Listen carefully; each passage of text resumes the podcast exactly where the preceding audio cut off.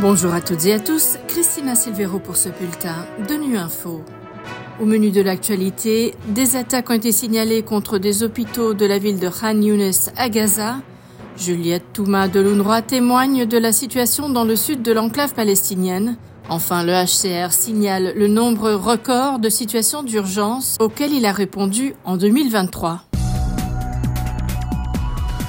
De violents combats se poursuivent ce mardi à Gaza et des attaques contre des hôpitaux de la ville de Khan Younes dans le sud de l'enclave palestinienne ont été signalées. Les agences humanitaires de l'ONU sont inquiètes pour les patients qui n'ont aucun moyen d'entrer ou de sortir. Jérôme Bernard nous en dit plus.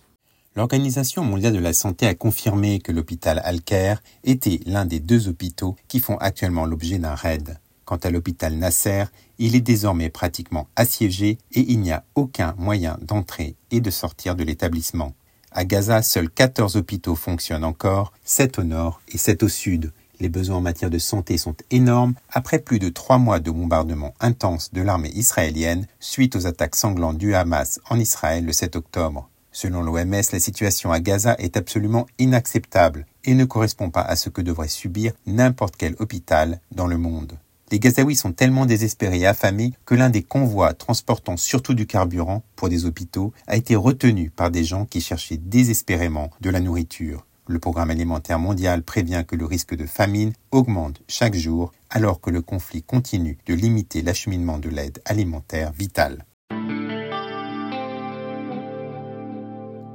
En effet, à Gaza, la situation pour les populations continue de se détériorer. Selon l'UNRWA, le siège est un tueur silencieux. Les gens meurent aussi à cause de la faim, de maladies ou de manque de soins médicaux. Juliette Toumain est porte-parole de l'UNRWA. Elle est rentrée de Gaza il y a quelques jours. On écoute son témoignage. La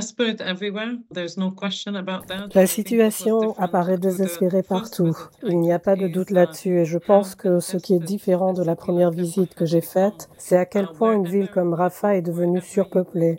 Où que vous allez, où que vous marchez, où que vous regardez, la ville est couverte de ces petites structures que les gens qui ont fui dans la région ont installées. Elles sont très rudimentaires. Il y a quelques poteaux en bois recouverts d'une bâche en plastique. C'est tout ce que les gens peuvent trouver et c'est devenu le domicile de beaucoup, beaucoup de gens.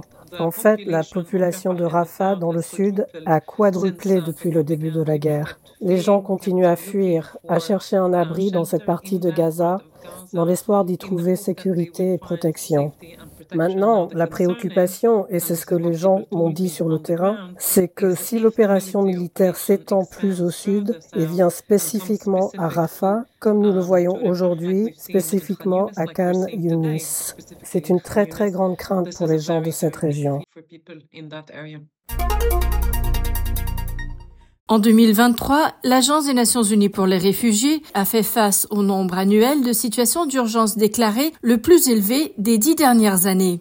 Le HCR a en effet émis 43 déclarations d'urgence, pour renforcer son soutien dans 29 pays, il a expédié 7,4 millions d'articles de secours pour servir près de 17 millions de personnes dans le monde à partir de 7 stocks mondiaux. Tour d'horizon sur les zones les plus touchées avec William Spindler, porte-parole du HCR on a réagi pour répondre à des questions pour des conflits, des violations des droits de l'homme, des catastrophes naturelles, événements météorologiques extrêmes, etc., qui ont entraîné une augmentation du déplacement. Et on a répondu, euh, par exemple, au tremblement de terre en Syrie, en Turquie et en Afghanistan. Il y avait les nouveaux conflits au Soudan et des reprises des vieux conflits au Nagorno-Karabakh, par exemple, et dans le Caucase et aussi en Somalie. Et il y a eu aussi la détérioration de la situation humanitaire en République démocratique du Congo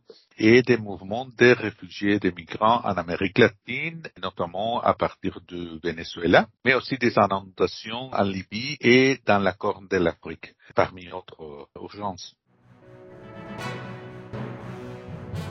Voilà, fin de ce bulletin de Nu Info. Vous pouvez nous retrouver sur Internet et sur nos comptes médias sociaux X et Facebook. Merci de votre fidélité. À bientôt.